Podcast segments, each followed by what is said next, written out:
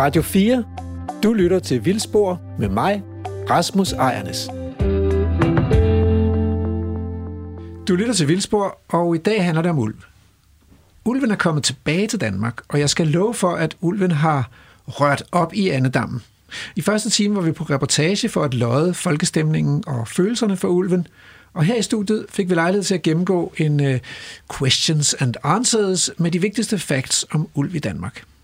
Og svarene blev leveret af forskerne Kent Olsen fra Naturhistorisk Museum og Peter Sunde fra Aarhus Universitet. Men der, der er så lige et spørgsmål, som jeg ikke nåede at stille. Øhm, hvor tror I, det her ender? Hvor mange ulve har vi i Danmark om 10 år i 2030? Altså, Tør vi, I?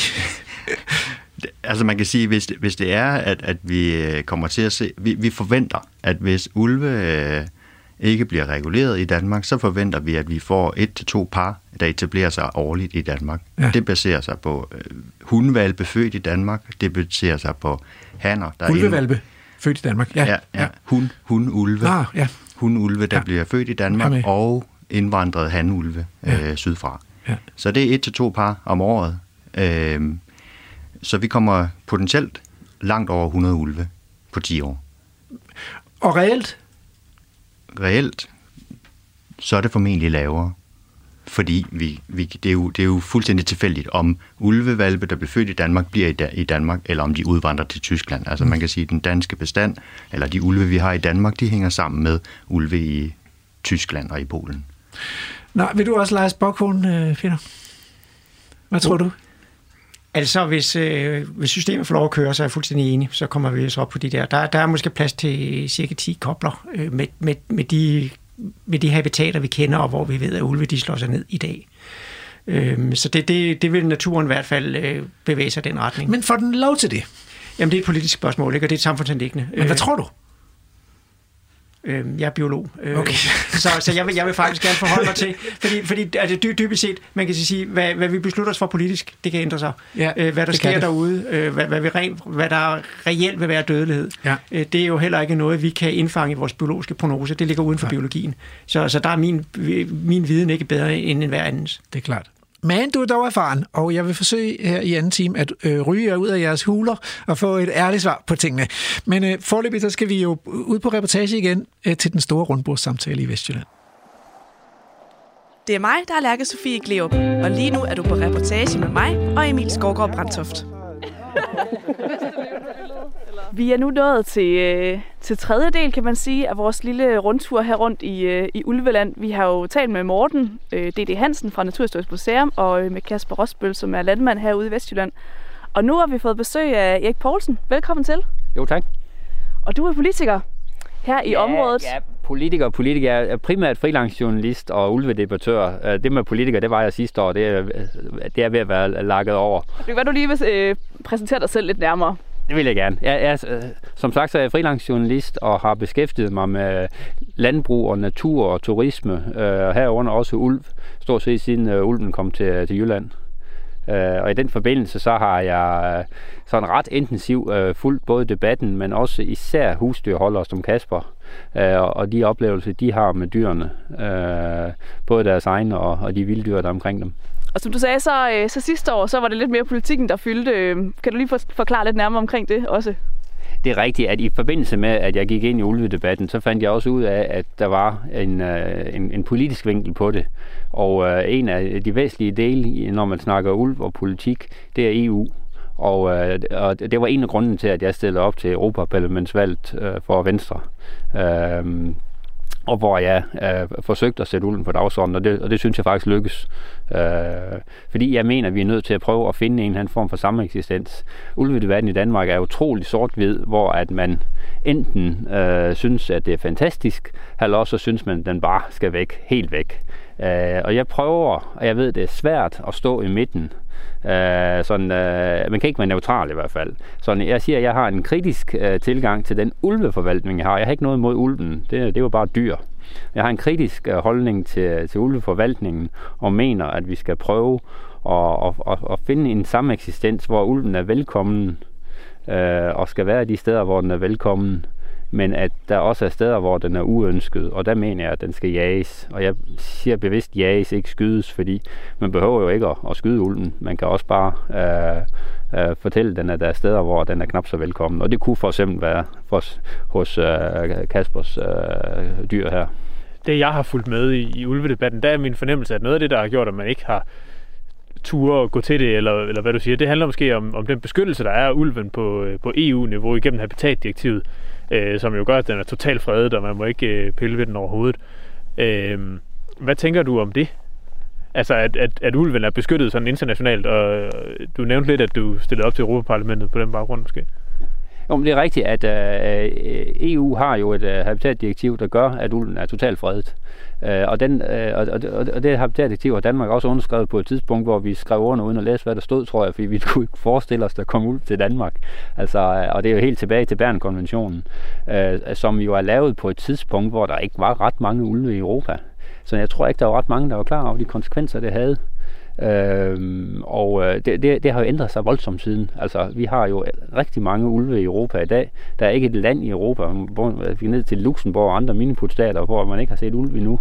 Ellers er der været ulve over hele Europa, og øh, de kommer fra en meget, meget stor bestand øh, over øst på Rusland, øh, resten af Østeuropa, øh, som gør, at, at reelt set, så, så, så, så, så er det i hvert fald ikke truet på nær samme måde, som der var, da vi lavede alle mulige beskyttelsesregler omkring den.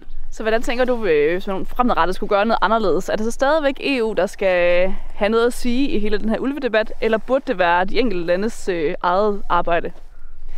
Det, er, det, er, det er et meget kompliceret spørgsmål. Jeg synes, at det, det er både og. Altså, det er jo klart, at, uh, at vi er nødt til at have nogle fælles regler i EU. Uh, øh, det var også en af de ting, jeg, jeg, jeg argumenterede for sidste år til, til valget, at jeg mener, at vi er nødt til at have en fælles forvaltning. Fordi vi kan bare se de ulve, vi har i Danmark. Det er jo ikke, øh, det er jo ikke en dansk bestand. Det er en del af en nordeuropæisk bestand, som render frem og tilbage over grænsen. Og, og, og det burde vi regu- øh, ikke regu- jo også regulere, men vi burde også forvalte øh, dem øh, sammen med tyskerne for eksempel. Altså, vi har problemer med ulve, der er rendt fra Danmark til Tyskland, og vi har problemer med ulve, der er rendt fra Tyskland til Danmark. Øh, når de render over grænsen, så vasker vi tavlen ren, og så glemmer vi, hvad de har gjort, og så venter vi på, at de har angrebet til bedst mange dyr, inden at vi så igen øh, udsteder en regulering på den. Øh, tyskerne er bedre til det, end vi er. Vi har ikke kunne finde ud af det endnu. Vi har haft øh, husdyrholdere her i Vestjylland, der har haft gentagende angreb på deres husdyr, også bag såkaldt ulvesikker hegn. Øh, vi tør ikke at sige, at øh, det er problem ulve. Og det synes jeg faktisk er synd for ulden, at vi ikke gør noget ved dem, der er problematiske, men at vi lader dem alle sammen have frit spil. Når du siger, øh, når du siger problemulv, hvad, hvad dækker det over? Der er to slags problemer ulve, øh, grundlæggende. Øh, det, det er først og fremmest dem, der angriber husdyr. Det synes jeg, og de bliver ved med at gøre det. Øh, det er klart, at hvis der er en enkelt ulv, der normalt lever af vildt, og der kommer tilfældigvis forbi nogle husdyr og, og har nem adgang til dem, øh, og så lige snupper en enkelt får, det er jo ikke et problem, ulv. Men, men vi har ulve øh, her i Vestjylland, som har tillært sig og oplært deres valpe i at angribe husdyr øh, og finde ud af, hvordan man kommer over såkaldt ulvesikker hegn, eller under, eller hvordan de gør det. Øh, og det er et problem, ulve i min verden. Så er der også de ulve, der mister deres skyhed. Det er ikke det største problem endnu i Danmark, synes jeg. Øh, jeg forstår godt, der er folk, der er bekymrede, Øh, jeg har selv øh, en, øh, en datter, der har oplevet, hvordan en, en ulv på 300 meters afstand fra vores hus overfalder et rådyr, mens hun står på 5-10 meters afstand. Den oplever jeg ikke som særlig sky, øh, sådan en ulv. Erik, man kan jo godt høre på dig, at, at du, du brænder for den her ulvedebat, eller for, for at der, der bliver gjort noget i forhold til den måde, vi har ulve i Danmark. Men hvordan er det egentlig startet for dig? Jamen, øh, jeg blev ligesom alle andre fascineret, da man fandt tyulven. Øh, jeg er født og opvokset herude og altid nyt øh, vores natur og øh, gået på hederne og har haft fornøjelsen af at se en af de sidste uger fugle herude og sådan noget. Så jeg er rigtig glad for det, det kulturlandskab, vi har. Og det var nok det, øh, da de første angreb kom på husdyr, så kunne jeg godt se, at, at det påvirkede det landskab, som, som jeg boede i øh, og, og, og, og, og kunne nyde at være i. Øh, fordi at hvis at vi mister øh, husdyrene i vores kulturlandskab, så mister vi også lynghederne og, og mange sårbare miljøer, der ikke bliver naturplejet. Øh, så, så det, det, det, var nok, det, det er nok min væsentligste indgang til det. Jeg er hverken landmand eller jæger, øh, så jeg føler mig ikke truet på, på hverken på mine, øh, øh, på mine jagterettigheder eller på mine husdyr som sådan. Men, men jeg, jeg, jeg er bekymret for, for, for, for naturen, og hvordan den bliver plejet. Jeg er bekymret for, øh, for, den, øh, for de levevilkår, vi har herude, uanset om man er økologisk mælkeproducent, der ikke kan have sine dyr ude længere og må opgive og producere økologiske fødevarer til os. Eller hvis at øh, mine naboer, der har, der har måske har heste eller får eller køer som, som del af deres livsstil, at det forsvinder. Altså, det bliver simpelthen ikke attraktivt at bo på landet, øh, hvis man ikke kan leve det liv, som øh, der har været en, øh, en, en drøm for mange. Og lige øh, her om lidt, der øh, kommer Morten, og så skal vi øh, have gang i en samtale om den her ulv mellem øh, Morten og dig og Kasper. Og øh, hvad, hvad forventer du, at der kan komme ud af sådan en samtale? Jeg tror, vi får en god snak om, hvad for et natursyn, der skal, der skal præge øh, Danmark i de kommende, kommende årtier. Øh, jeg har en fornemmelse af, at Morten gerne vil have en helt anden natur, end den vi har. Øh, det kan jeg måske godt på nogle områder følge ham i. Jeg er bare ikke sikker på, at slutmålet er det samme. Øh, og hvis vi skal tage ulv ind i det, så er jeg lidt bange for, at man misbruger ulven til at, at, at, at opnå nogle, ja, skal vi sige, naturpolitiske øh, mål. Nu øh, har vi stået herude foran øh, Kaspers ejendom og øh, talt med både Kasper og med Erik, og øh, jeg begynder at fryse mine hænder. Så øh, jeg tænker, at vi sætter os indenfor og venter på Morten, og så øh, tager vi samtalen derinde, når han kommer. Ja, vi er jo øh, trådt indenfor i, øh, i varmen og ind i huset. Vi sidder her ved et, øh, et langt bord og er lige blevet tanket lidt op med, med kaffe og kage. Og Morten D.D. Hansen er også kommet, så nu har vi simpelthen hele flokken samlet. Så Morten er her. Kasper Rosbøl, som øh, har ejendommen her, og som vi taler lidt med omkring hans øh, kvægdrift, er her. Og Erik Poulsen er her også stadigvæk, som øh, er journalist og øh, også tidligere politiker. Og vi skal jo selvfølgelig tale lidt mere øh, omkring ulvedebatten. Og nu, øh, nu har jeg så mulighed for øh, dels at, at gå lidt i dialog med hinanden, men selvfølgelig også at diskutere lidt de forskellige synspunkter, som vi har hørt fra jer her i løbet af dagen. Det kan være, at vi skal prøve at, at åbne ballet simpelthen med et spørgsmål, som I alle sammen får mulighed for at, at svare på. Det bliver et, et, et spørgsmål, med ret nemt forhåbentlig kan svare ja eller nej til, at skal I nok få mulighed for at uddybe bagefter, tænker jeg. For det vi rigtig ofte taler om i det her program, det er plads. Og er der egentlig plads til ulven i Danmark? Det vil jeg gerne høre jeres øh, tre bud på. Det er, vi skal, skal starte over i dig, Erik. Jamen det synes jeg, der er, men, men ikke på den, øh, det fuldstændig frie spil, som den har i øjeblikket. Men jeg tror, at vi kan finde en eller anden form for sameksistens. Jeg vil sige, at svaret er ja, fordi naturen er spændfri, så når der er ulv, så er det fordi, der er plads til ulv. Jamen, jeg er sådan set enig i, at øh, når den kommer, så er det jo fordi, den øh, vil forsøge at være her. Men øh, ellers så er jeg nok øh, mest til, at øh, jeg synes ikke, der er plads til ulv i Danmark. Jamen, øh, altså ud fra min erfaring, øh, jeg, jeg kendte ikke så meget til ulven, øh, inden, øh, inden jeg lige pludselig havde den til nabo. Øh, jeg, jeg vidste, jeg har været en del i Norge, hvor at jeg kender nogen, der har snakket om ulv, og, og hvor der jo er, er meget, meget større områder, øh, hvor den kan færdes, og hvor man kan drive den tilbage til, hvor den har fred og ro til at drive sit øh, naturlige liv, leve sit naturlige liv.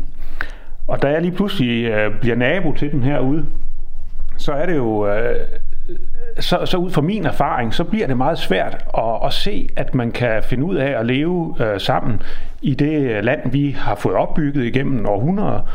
Øh, at, at øh, ulven og mennesket og husdyrene, at det bliver, at der kommer en, øh, en, en lykkelig ting ud af det. Øh, det, det, det synes jeg. For, for jeg vil sige, min erfaring er jo, at øh, i det ulven træder ind i området her, øh, så øh, så går det jo voldsomt ud over husdyrene, og det er jo især foravlen, men det er også mine kreaturer, som øh, er blevet stresset og, og taget kalve og brækker ben, når de biser rundt ude på arealerne og, og tommenkø, og altså de er, de er jo stresset i, i, i en høj faktor. Jeg kan huske første gang, at jeg blev interviewet omkring de her ulve til TV2, de ville hele tiden høre, om jeg ville skyde den. Det er ikke noget, jeg er interesseret i overhovedet, for jeg, jeg, jeg kan egentlig rigtig godt lide natur og, og, og, og vilde dyr og ulve og krondyr og det hele. Øh, men, men, men hvis man nu siger, at vi skulle leve sammen her, så kan man sige, jamen okay, lad os sige, at vi får lov at regulere dem her, hvor at vi bor i en af de måske mest øde øh, egne i Danmark. Det får jeg i hvert fald at vide, at det er. Jamen så er der jo ikke mere end øh, en, øh, en kilometer fra min kvæg til øh, Berits får, til nogle andre menneskers øh, husdyr. Og, og, og hvis jeg begynder at regulere her, så er den jo væk i løbet af no time, fordi den har ingen steder at være, og den har fået valpe øh, lige op ad en mountainbikebane begge gange. Den har fået valpe lige ved siden af os her, ikke også?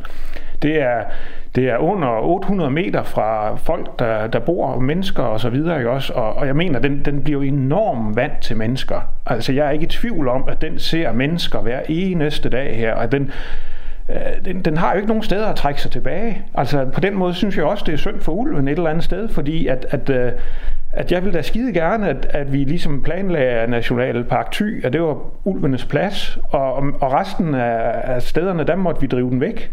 Men, men, men den påvirker mange ting, og jeg tror ikke, der er plads nok til den. Det tror jeg simpelthen ikke. Jamen altså, det er jo klart, igen, alt det her, det er kun et politisk spørgsmål.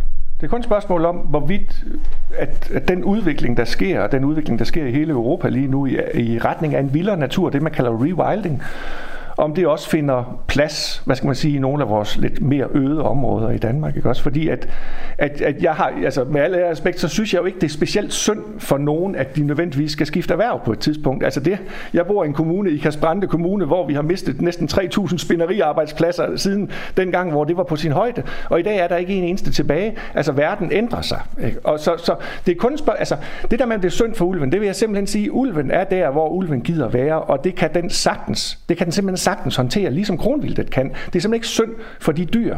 Det er kun et spørgsmål om, hvad vi har plads til inde i vores hoveder, hvad vi vil give plads til politisk. Fordi igen, hvis vi går og siger, hvis vi går og prøver at bilde folk ind, at den her sameksistens er bare idel lykke og harmoni alle steder, det kommer altså ikke til at ske, at, at den er det. Det er utryghedsskabende hos nogen, at der er ulv. Det kommer til at gå ud over hus. Altså, det var noget af det første, jeg blev interviewet som en af de første omkring ulv, da de første ulve kom til Danmark. Jeg sagde, de kommer til at tage husdyr for pokker da. Det bliver skide upraktisk. Altså hvis ikke vi vil have dem, så kan vi en gang for alle sige, vi gider ikke have dem, og så må det jo bare være politikken her fra Danmark sige, vi kapitulerer over for store dyr. Vi vil, det største vi vil have, det, forbliver, det forbliver krondyr, kan man sige, og det store rovdyr har vi ikke længere plads til. Det er, det er jo der, hvor det er dit domæne, ikke? fordi du, du kalder dig selv politiker, og det er jo, det er jo det er en politisk beslutning. Det kan, jeg, man jo ikke af, altså, det kan man ikke efterspørge fra en fagmand, at jeg skal sige, at det er en eller anden. Altså jeg kan bare sige, at ulven kan sagtens være her. Den er et spindfrit udtryk for, at der er mad, og der åbenbart også er plads til den gønge. Jeg kan jo sagtens følge, at det er synd for Kasper, at han ikke kan gå og passe sine køer længere. Men jeg kan også godt følge, at selvfølgelig sker der forandringer i vores arbejdsmarked og vores øh, virksomheder. Øh, så, sådan, jeg synes, det er en diskussion om, hvad det er for en natur, vi vil have. Øh, vil vi have en natur, hvor vi kan færdes i? Vil vi have en natur, hvor vi har dyr, der går ude? At der er jo rigtig mange der, der, der, der synes, at vi har et, øh, et moderne landbrug, hvor dyrene er lukket inde i nogle store øh, lukkede øh, stalle, som de ikke helt aner, hvad der foregår inde i, og de ønsker, at dyrene skal være ude. Men på den anden side, så vil de så også have, at der skal være ulv ved de dyr. Og det hænger simpelthen ikke sammen. Så, så hvis vi snakker natur, så er der enig med dig i, at det, det er et, et politisk spørgsmål. Hvad for den natursyn, der så at sige skal have lov til at nyde fremme? Og, og, og, og, og så er øh, ulven en håndgranat, vi kaster ind i den debat, fordi den skaber en bestemt natur ved at bare komme i stedet for. Og, og, så, og så læner vi os tilbage og siger, Mogens, du må jo se, hvad der sker, når ulven kommer, øh, og, og hvad den skaber. Og, og, og der synes jeg faktisk, at øh, nu er jeg ikke selv blevet valgt, øh, men, men de politikere, der er valgt, uanset om de sidder i Europaparlamentet eller i Folketinget, og for så vidt også i de lokale kommuner, jeg synes, de svigter deres opgave med at sige, hvad er det for en natur, vi vil have omkring os. Det er interessant, du siger det der med, hvad det er for en natur, vi vil have. Ikke også? Fordi at det har vi jo faktisk allerede gjort i mange år. Vi har sådan lavet planer for naturen, og der bliver lavet Natur 2000 planer, og det er paragraf, du har nogle paragraf 3 arealer, og vi har også Natur 2000 områder her i nærheden, og der er jo alle mulige planer for, at nu vil vi gerne fastholde naturen i en eller anden bestemt tilstand. Problemerne opstår gang på gang, når vi blander produktion, for eksempel med de der husdyr, sammen med natur. Det kan simpelthen ikke lade sig gøre i længden. Vi kommer kon- kontinuerligt, jeg vil garantere det, de næste 100 år til at opleve en stadig nedgang i naturkvaliteten, altså mængden af uerstattelige arter, hvis vi bliver ved med hele tiden at have landbrugsproduktion, altså produktion for eksempel af får eller kvæg, eller hvad man nu har, øh, sammen med naturarealerne. Vi er nødsaget til at skille de her ting ad, Øh, simpelthen at sige, her har vi en vild natur med de dynamikker. Altså her tillader vi en vild natur med de dynamikker, der nu er. Vildt levende bestanden af krondyr, der ikke går ud og doper sig på landmandens marker for eksempel. Og så samtidig en håndfuld ulve, der lige kan lave lidt rav i det. Det har vi plads til et par steder i Danmark. Jeg tror, Nationalpark Thy vil som mænd nok kunne bære det med lidt modifikationer. Og det vil nogle af de her områder også. Og så har vi andre steder, hvor vi har den her overgangszone, hvor, man godt, hvor vi kan have de her kulturlandskaber, som vi alle sammen er vokset op med. Eller Morten Kork. Vi, det, er jo, det er jo sjovt nok, alt sammen det, vi har som baseline for vores naturforståelse. Det er flintesønderne fra et eller andet gang i 1950'erne. Og så har vi de her områder, hvor vi har rene produktionslandskaber. Og jeg skal ærligt indrømme, jeg kørte jo igennem et produktionslandskab på vej herover. Vi, det, man kan kalde Midtvesten, er jo flade marker med enorme kartoffelmarker. Altså, der, jeg siger, det er store marker, hvor man nogle gange kan tænke, hold da op, altså, det er da godt, man ikke bor ham. Der bor så heller ikke så mange, vel? Der bor en landmand, der har de her marker omkring sig. Øh, det er produktionslandskaberne. Men vi er nødt til at skille tingene ad, fordi ellers kommer vi til at slås altid. Og, og i så fald bliver ulven jo aldrig nogensinde, kommer den aldrig på tålt ophold, fordi der vil altid være en massiv modstand mod, at den er her. Det kommer aldrig, vi kommer aldrig ud over det, før vi skiller tingene ad. Det er altså mit bedste bud. Det, vi har gjort et lille eksperiment ude i Molsbjerg, hvor vi bare har taget sådan 120 hektar, men hvor vi nu har vi har sluppet al kontrollen, og vi har sluppet landbrugsproduktionstankegangen. Det har faktisk, vi har tjent penge på det netto, fordi det kostede simpelthen så meget at have før, med øh, håndtering og det ene og det andet og tredje, og vi skulle fodre om vinteren osv. Nu har vi sluppet kontrollen. Og det er bare en, det er bare en befrielse at være på det sted, fordi vi ikke længere skal blande os. Der tænker jeg, det er, politi- det er politikernes ansvar at sige, hvor er det, vi skal have natur, hvor vi skal have vild natur i det her land. Det er deres ansvar. Men det kan være, at vi skal vende tilbage til, øh, til ulvedebatten igen. Ja. Det er jo ellers øh, meget naturligt, at vi kommer lidt ud i, i hele naturdiskussionen, fordi er ulven en del af den danske natur eller ej? For det er jo også det spørgsmål, vi egentlig stiller i dag. Og vi er nok også ret klart nået frem til, at øh, vi sidder ikke nogen her rundt om bordet, der kan tage de store beslutninger om, hvad der, hvad der skal ske. Men det kan politikerne. Så det kan være, at vi skal tage en runde lige og snakke lidt om, øh, hvad tænker I politikerne skal tage stilling til, som de ikke allerede har taget stilling til? Hvordan kan de ligesom gøre øh, beslutningerne bedre omkring ulv, eller sådan hele generelt naturdebatten? Jamen, jeg synes jo, at øh, politikerne skulle tage stilling til, at øh, vi nu har, jeg ved ikke, hvor mange ulve, men øh, måske 20 ulve i Danmark, eller et eller andet 30, jeg ved det ikke. Og så tage stilling til, øh, hvor meget bøvl vi har her i det område, hvor vi har mange ulve. Og så at sige, jamen øh, om få år, hvis ikke, øh, hvis ikke der er nogen, der render og skyder dem i, og, om natten, så er der jo rigtig mange ulve om ganske få år, fordi at, at de får jo øh, et, øh, øh, unger, ikke også øh, syv øh, valpe, og, og der er masser af føde herude. Det er vi ikke i tvivl om, lige meget om vi kan lide den eller ej. Der er rigelig føde til ulven, så hvis ikke den får nogen modstand, så breder den sig. Og den, og den vil jo lynhurtigt brede sig ud til, til, til kæmpe store arealer i Jylland. Hvad er, hvad er planen? Er det det, der er meningen? Er, er, det, er det, at ulven skal herske over husdyr øh, i, i det meste af Jylland? Er det, er det planen? Derfor synes jeg virkelig, vi mangler en lidt langsigtet plan for at sige, som biologen siger, ikke også, hvor vil vi have natur? Hvor er der plads til ulven? Hvor skal den have lov at husere? Hvor skal den ikke have lov at husere? Hvor vidt skal det gå? Altså, hvad, hvad, hvad, hvad skal der ske?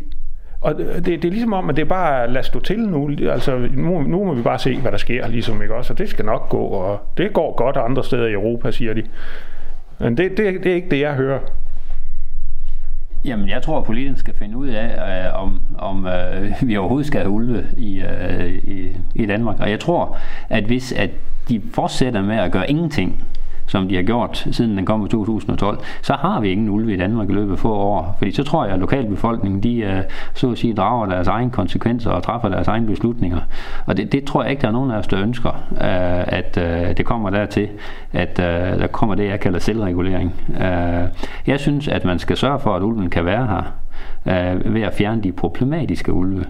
Altså, jeg er faktisk ret sikker på, at vi har ulve i Danmark, som, som øh, forskerne ikke for alvor har kendskab til, fordi de lever stille og roligt, lever af vildt inde i den dybe mørke skov, øh, kommer ikke ud og gnasker i husdyr. Det er et faktum, at øh, den bedste øh, overvågning, vi har ulven i Danmark, det er, at vi kan gå ud og stikke en vatpind i et øh, bidsår i en af Kaspers dyr, eller i nogle og styr, øh, så ved vi, hvor de problematiske ulve er henne. Øh, og, og der mener jeg, det er der politikerne, de øh, i mange år har forsømt at træde i karakter og sige, der er ulve, der er blevet tilvendet til at angribe husdyr og skabe konflikter. Lad os pille det dårlige avlsmateriale ud af bestanden og lad de sunde ulve blive her. Ja, altså i princippet er jeg jo ikke uenig. Altså igen, fordi du, du snakker jo om en, en sameksistens, altså at skille tingene ad på en eller anden måde, sådan at vi, vi siger, hvor har vi natur, hvor har vi, hvor har vi produktion og hvad skal man sige, kultur. Det, der bare er vigtigt at erkende, det er, at natur koster penge. Det det kommer aldrig, medmindre vi virkelig får en effektiv, hvad skal man sige, naturturisme i det her land, så næsten enhver form for natur, øh, som vi vælger at udvikle for eksempel, den vil ske på bekostning af produktion, og der er normalt færre penge i naturen. Så politikerne skal acceptere, at natur koster penge, og hvor mange penge vil vi afsætte til det. Fordi så længe vi kun vælger at afsætte pebernødder til den unødige natur. Altså sådan noget med, så er der en million kroner her, og 7 millioner der, og 15 millioner her, og de slår lidt hinanden i, i hovedet nogle gange, men om vi har afsat 30 millioner til den her støtteordning, og så var der noget med noget læhegn, og altså, så kommer det ikke til at flytte noget. Det er en fundamental diskussion af, hvor meget, altså at naturen koster penge, og hvor meget er vi villige til at betale for vild natur, altså for at slippe altså, hvad skal man sige, indtægtsgrundlaget på nogle arealer. Og det er en politisk beslutning, fordi at jeg kan som kun gentage det der med, at, at ulven klarer det fint. Altså, den, den, den er her, den har det fint, og, og der kommer flere, det er jeg helt enig i. Og på et tidspunkt skal vi da også til at smide nogle havl i røven af nogle af de der ulve der. Det er da klart, altså det er jo ikke mere synd for en ulv at blive skudt, end det er for et krondyr eller for et rådyr. Altså det, det er dyr for fanden. Altså, men vi skyder dyr i det her land, og vi afliver dyr i vores øh, fødevareproduktion. Der har vi jo da, hvad skal man sige, der afliver vi rigtig mange hver dag for at få føde ud af det. Så det er ikke mere synd for ulven at blive skudt. Det er vigtigt at forstå også. Og det må jo være igen ud fra en politisk beslutning af, hvor meget bøvl giver det, hvorhen. Ikke også? Fordi det er klart herude i Vestjylland, altså nu har jeg, man kører fra man kører fra, fra Ørnhøj, og så kører man der mindre og mindre veje herud på, på Kronheden. Ikke også? Altså, det bliver jo mindre og mindre veje. Der er langt, der er langt ind til, hvad var det, på Superbrusen, eller hvad det er, vi har derinde. Så, der er kun 7 km. Der er kun 7 km. Prøv lige at høre, hvis det havde været i Aarhus, så havde det jo været, altså det har man aldrig gjort. Man må aldrig tage ned i Viby, op fra Højby, eller ned fra, op fra Rigskov, ned til Viby for at handle vel. Så, så det der med afstanden betyder selvfølgelig noget. Det er det tyndest befolkede område i Danmark, det her område her. Og samtidig kan man også sige, at det er jo langt tyndere befolket end mange af kulturlandskaberne i Europa generelt. Altså vi, Jylland er tyndt befolket i forhold til rigtig, altså nærmest hele resten af central Europa, øh, hvor ulvene jo kommer fra. Så det er altså et spørgsmål om at skille tingene ad og sige, hvor vi vil have hvad. Og herude i den her øde egen, altså jeg kan ikke komme, der er bare ikke noget sted i landet, hvor det er smartere at være ulv end her. Altså, hvis ikke den kan være her, så kan den ikke være nogen steder. Det må vi også næsten, altså, så kunne du have den i ty. Men hvis ikke den kan være her på den her egen, så kan den ikke være nogen steder. Og så har vi de facto kapituleret over for de store rovdyr i det her land. Det bliver, det bliver svært at forklare i Afrika. Jamen, jeg, tror, jeg tror jo bare, at hvis nu man siger, okay, ulven holder over at være her, og så forsvinder alle husdyr, øh, alle får og al naturpleje og det hele, det forsvinder, øh, fordi Øh, det, det, det er så den følge, det har. Og det accepterer vi også, fordi at, øh, okay, det var ikke her, vi skulle have det. Krondyrene flytter sig også, fordi at, øh, at det, det kan jeg jo se øh, på, på vores ejendom. Vi har ikke de der kæmpe rudler her, når ulven går forbi hver dag. Det har vi simpelthen ikke. De er, de er gået ud, de er gået længere ud til Haderup og til sydpå og videre. De, de ligger længere, og så ude i vind står der nogle kæmpe flokke. Øh, og, og, og så flytter ulven der med den, den bliver der ikke her, når vildtet og, og husdyrene er flyttet, så, så flytter den øst på, ikke også? Eller så flytter den derover på.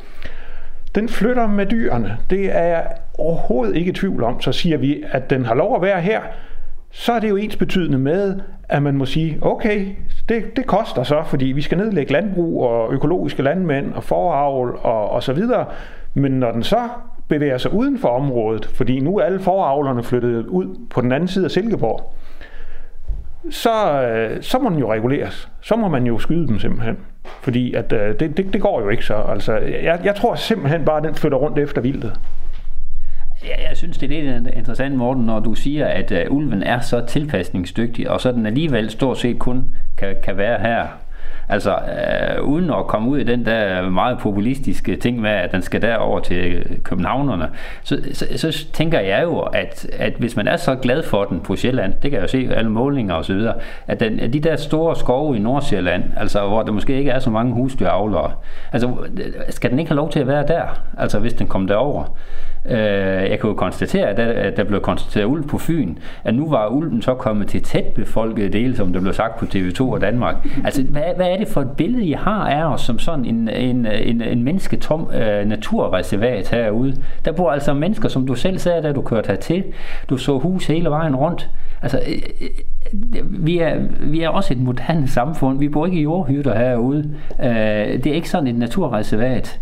Øh, og, og ulven, hvis den er så tilpasningsdygtig, jeg plejer samtidig lidt katrisk at sige, at, øh, at den dag, og de, de dage, jeg er begyndt at komme i Tyskland, hvor ulven bevæger sig ind i de store byer, og vi får det, jeg kalder pizzaulve, det er da fantastisk.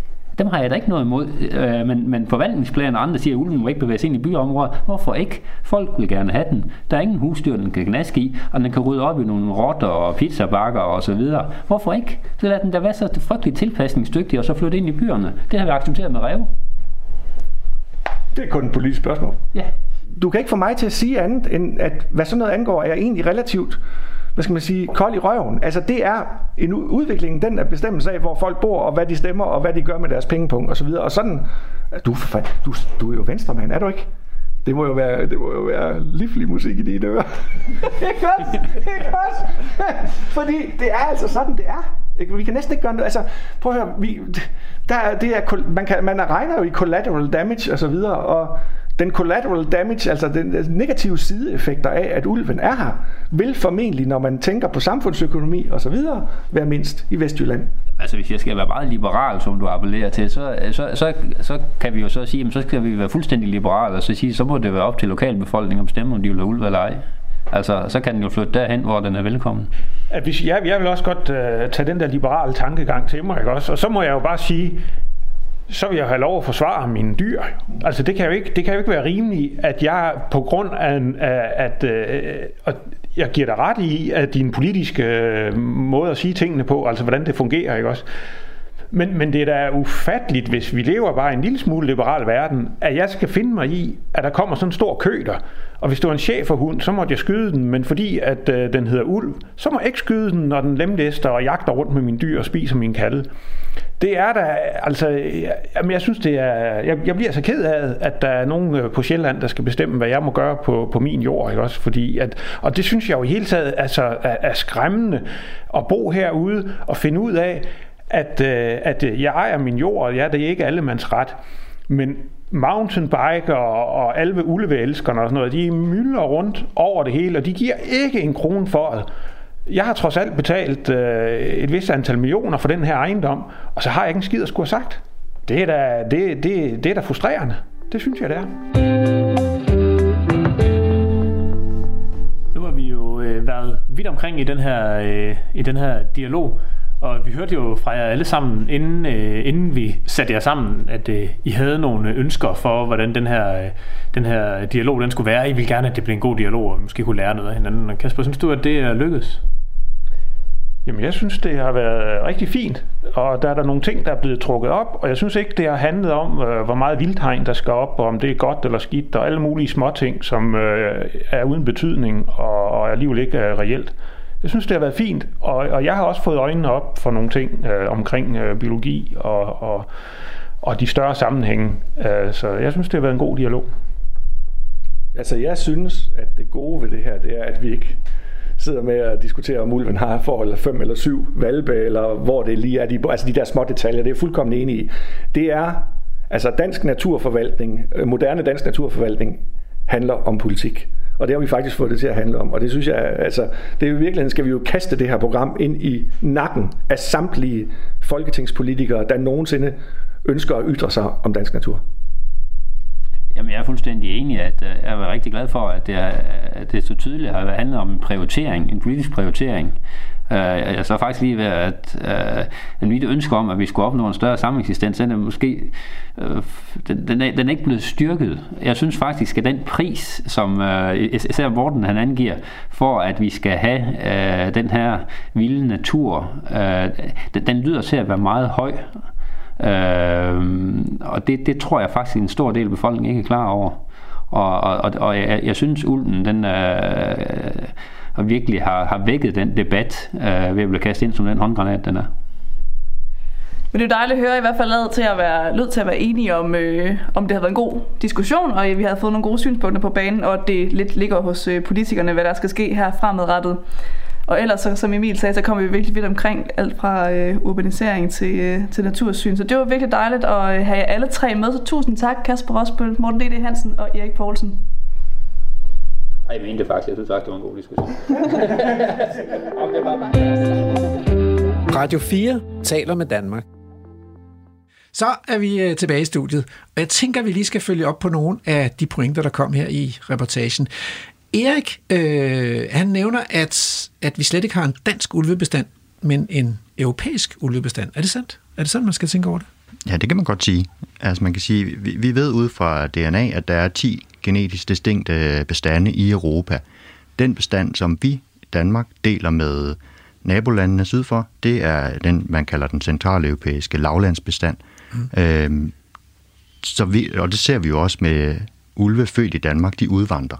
Mm. Vi ser, at ulve, øh, der er kommet til Danmark, jamen de indvandrer. Mm. Så der, den her bestand, den hænger godt og grundigt sammen. Mm. Øhm, vi, har, vi har den her bestand, som alene i Tyskland er i, er i fremgang.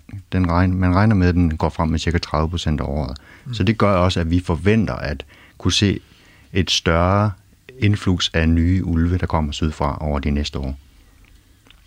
Og så er det det med den her ulv, at den er faktisk også beskyttet af europæisk lovgivning. Ja, den er, den er beskyttet på EU's habitatdirektiv i 92. Hvad, hvad betyder det i praksis? Jamen, øh, i de her bestande, vi har i Europa, de her genetisk distinkte bestande, nogle af dem er beskyttet på det, der hedder bilag 4, og nogle er på bilag 5. På bilag 4, det er den strengeste beskyttelsesgrad i Europa. Ja. Øh, der må man ikke regulere dem. Det kræver helt særlige forhold for, at man må gå ind og regulere enkelte individer. Regulere det er sådan pænt ord for at slå dem ihjel? Ja. Og man må heller ikke gøre noget i forhold til deres levested, deres ynglehabitat, der okay. er negativ okay. for bestandsudviklingen. Ja.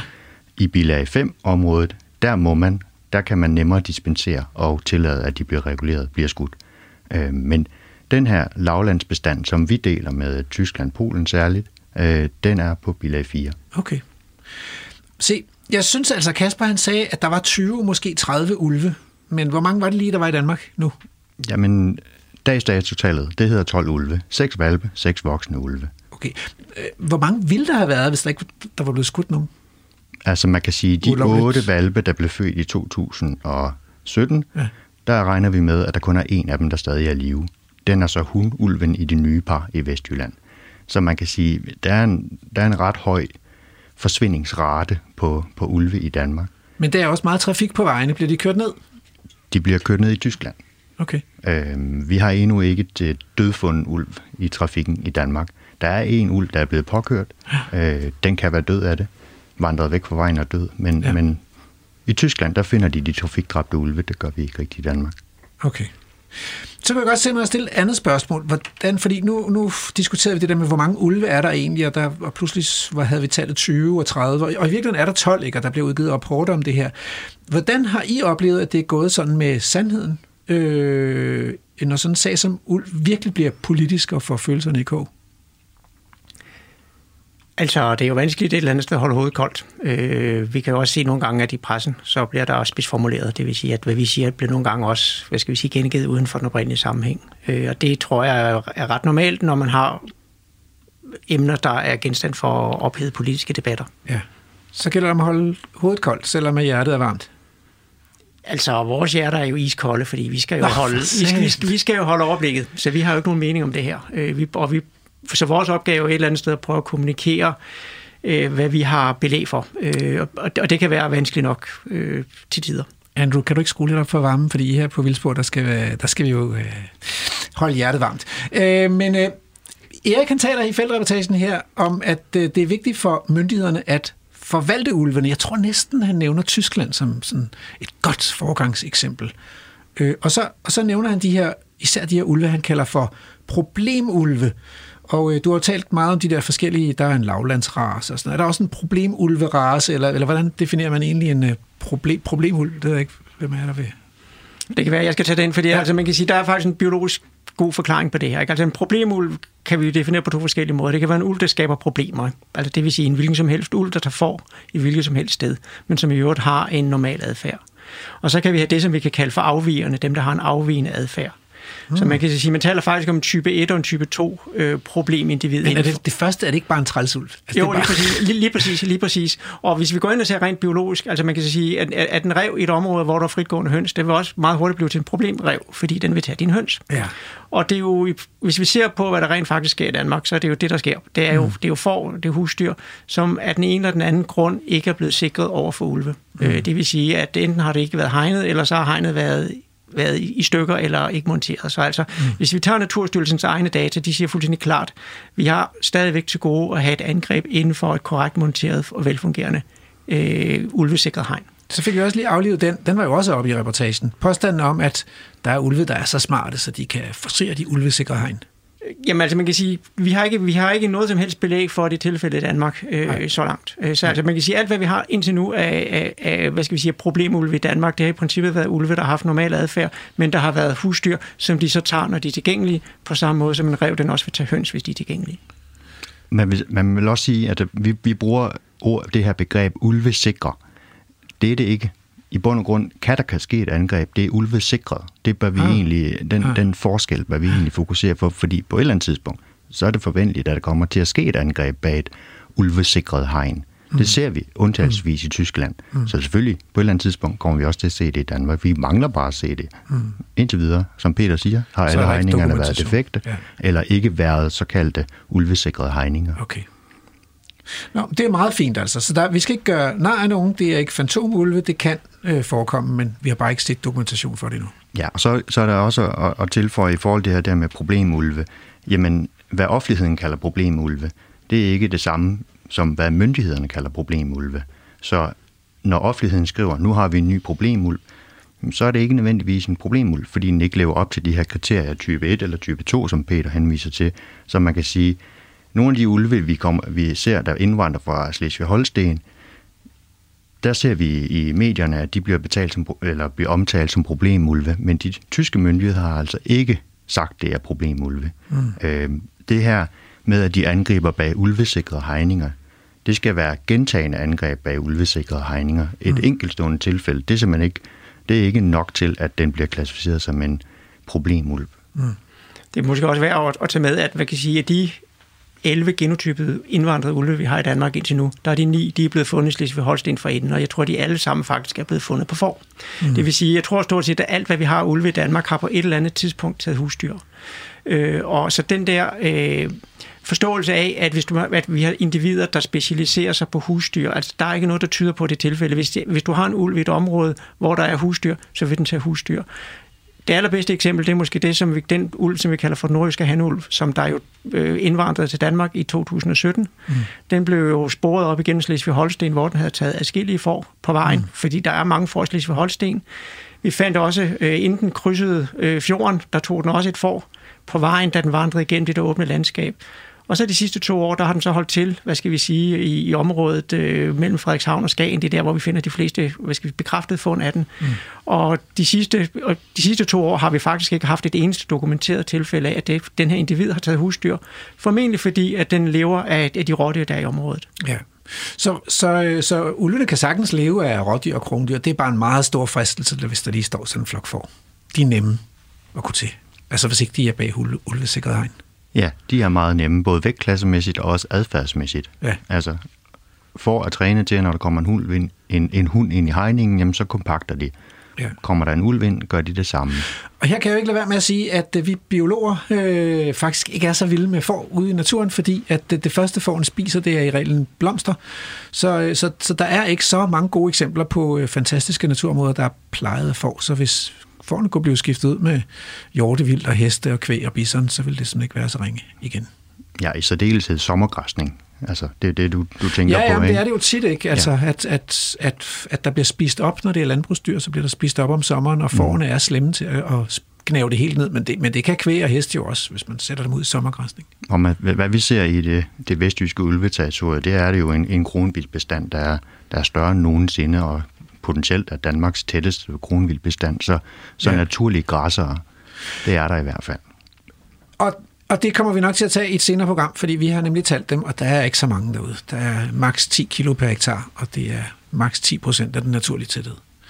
Men, men de er derude, og, og, og der kunne som godt være blive endnu flere, altså endnu mere mad til både jæger og ulve. Men nu kunne jeg godt tænke mig at, øh, øh, øh, at vende det der med... Altså, øh, Kasper, han er jo ikke klar til at give plads på sin ejendom. Han vil have ret til at beskytte sine husdyr mod ulve, og han vil have ret til at skyde ulve i selvforsvar. Og han er træt af, at nogen, som ikke bor i Ulfborg, og det er jo ikke, det gør, er der ikke nogen af os, der gør i hvert fald, skal bestemme, om han må beskytte sig og sine dyr eller ej. Altså, hvad tænker, hvad tænker I om det? At det, hvad det, det, det, det er lidt svært, ikke? Altså, hvad skal man stille op? Hvis man selv boede derude og gerne vil, øh, holde landbrug med naturpleje og sådan noget. Det, det er da mega træls. Der er rigtig mange forhold, der ændrer sig hele tiden. Det er ikke, det er ikke statisk, så vi må alle sammen tilpasse os mm. øh, de her ændrede forhold.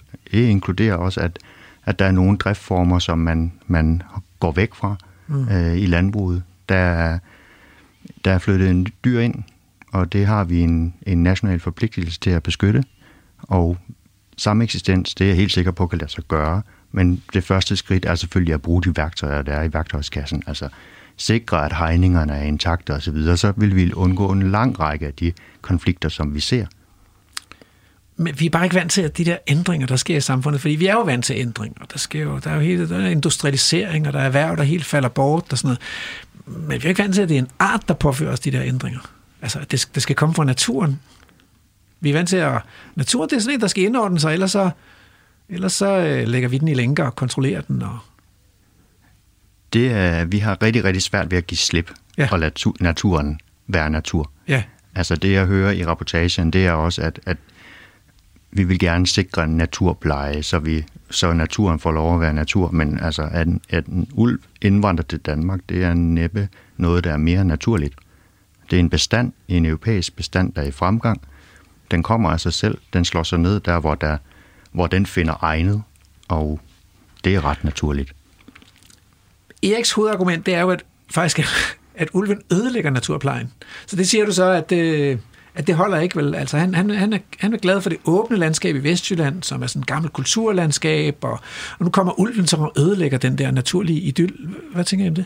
Men der er to ting i det. Ikke? Altså det ene det er jo en natursynsdiskussion, det vil sige, at et eller andet sted vil vi have heden, som den var i år 1800, som der jo et eller andet sted også var et kulturprodukt. Så det, det ene der er, hvad er det for en tilstand, vi vil have naturen i. Ja. Den anden diskussion, det er sådan rent teknisk, det vil sige, kan naturen rent faktisk, hvad skal vi sige, holde sig selv i en tilstand, uden vi nødvendigvis skal betale folk til at have for gående der. Ja. Og det er en mere sådan teknisk diskussion, for eksempel. Man kunne jo rent faktisk, nu hvor vi har den der meget tætte krondyrbestand, som man jo ikke havde i år 1800, der var ikke mm. krondyr i området, mm. så kan vi jo rent teknisk prøve at fjerne nogle af de hegn, mm. og så se, hvordan den der hede, den udvikler sig.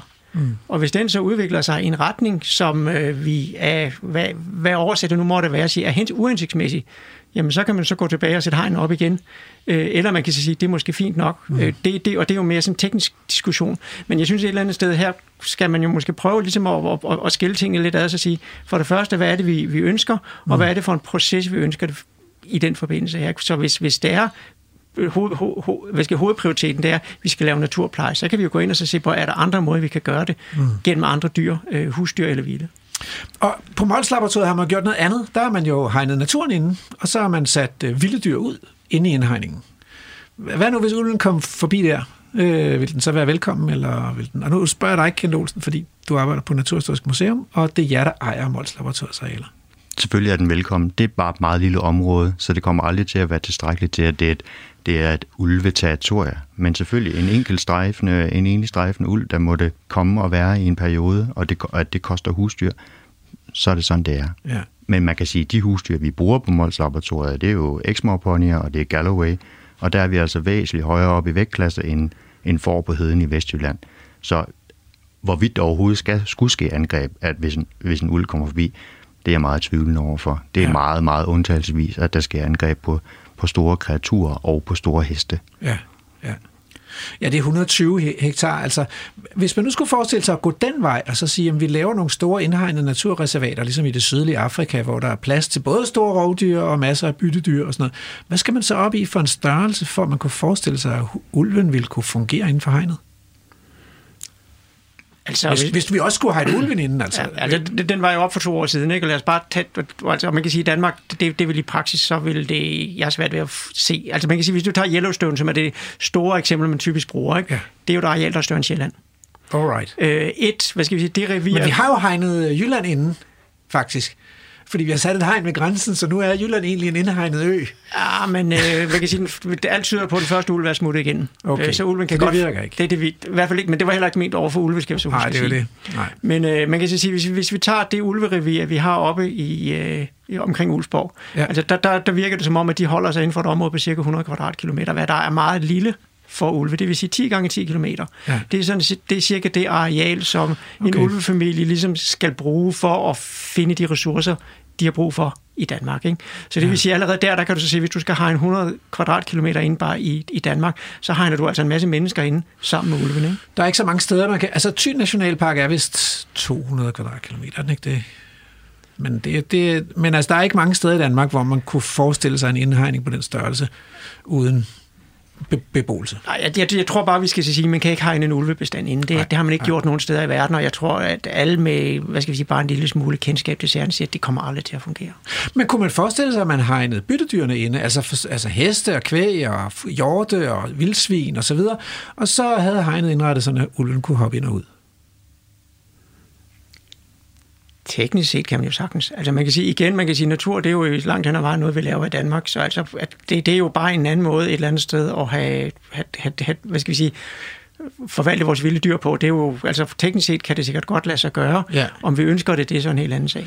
Det er jo det. Okay, men øh, de her tre mennesker i reportagen, ulveelskerne og ulveskeptikeren, de bliver jo i virkeligheden enige om at beskrive problemet, som er, at øh, naturen kræver plads, og de er jo så ikke helt enige om, om vi er klar til at give ulven den plads, den kræver. Så er I enige i, at det er her valget står? Altså, at det er en politisk beslutning i virkeligheden, om vi, hvor meget plads vi vil give til ulven? Ja, det er i højeste grad en, en politisk beslutning, Ja. hvor meget plads vi skal... Altså man kan sige, at det, det vi har oplevet igennem de her år, hvor vi har haft ulve, det er, at der er stor politisk uenighed om, hvorvidt vi overhovedet skal have ulve. Ja. Uden at forholde sig til, at vi har en, har en beskyttelse, at vi har en lovgivning, der faktisk beskytter ulven. Ja, fordi nu kunne jeg læse i Altinget i februar 2019, Ellemann opgiver ulveplan efter store uenigheder. Og TV, Mest, juli, TV, TV MidtVest juli 2019. Fagfolk gør nyt forsøg på at blive enige om ulveplan. Og Vildforvaltningsrådet siger, at der er noget klar i slutningen af 2020. Hvorfor er man ikke blevet enige om, hvad vi skal med de der ulve nu? Der er, det er da mange år siden, den indvandrede. Jeg tror, jeg tror, det er et spørgsmål om skala igen, fordi at man kan så sige, at vi har en, en, hvad skal vi sige, en reguleringsdiskussion, eller bestandsloftdiskussion, som også blev, blev berørt her. Og den, den, den skal jo i princippet gennemføres på EU-niveau. Ikke? Og så har vi på det lokale plan, der hvor du har et ulverevir, der skal du sådan set, hvad skal vi sige, finde på tilpasninger og løsninger, der kan afbøde de øh, hvad det, konsekvenser, som ulve har. Ikke? Og det er to forskellige skalaer, mm. og jeg tror simpelthen, det, det er vanskeligt øh, at, og, hvad skal vi sige, at holde, holde tingene adskilt og få det, og få det, få det samlet. Så øh, hvad, hvad skal politikerne gøre? Skal de, altså, er der ikke brug for, at de melder klart ud, hvad vi med, vil med de der ulve, og hvor de skal være, og hvor de skal reguleres? Og... Så absolut. Og jeg er også sikker på, at den her nye opdatering af forvaltningsplanen, den kommer også til at ligge på bordet relativt snart. Der er en dato på, så, så jeg er helt sikker på, at, øh, at vi kommer til at få en forvaltningsplan igen, hvor alle stakeholders kommer til at støtte op omkring den. Og øh, hvor mange ulve er der i 2030? Altså realistisk? Det, det tør jeg ikke, gæde- det tør jeg ikke gætte på. Nej, fair, fair nok. Tak skal I have. Det var en fornøjelse. Vi blevet meget klogere.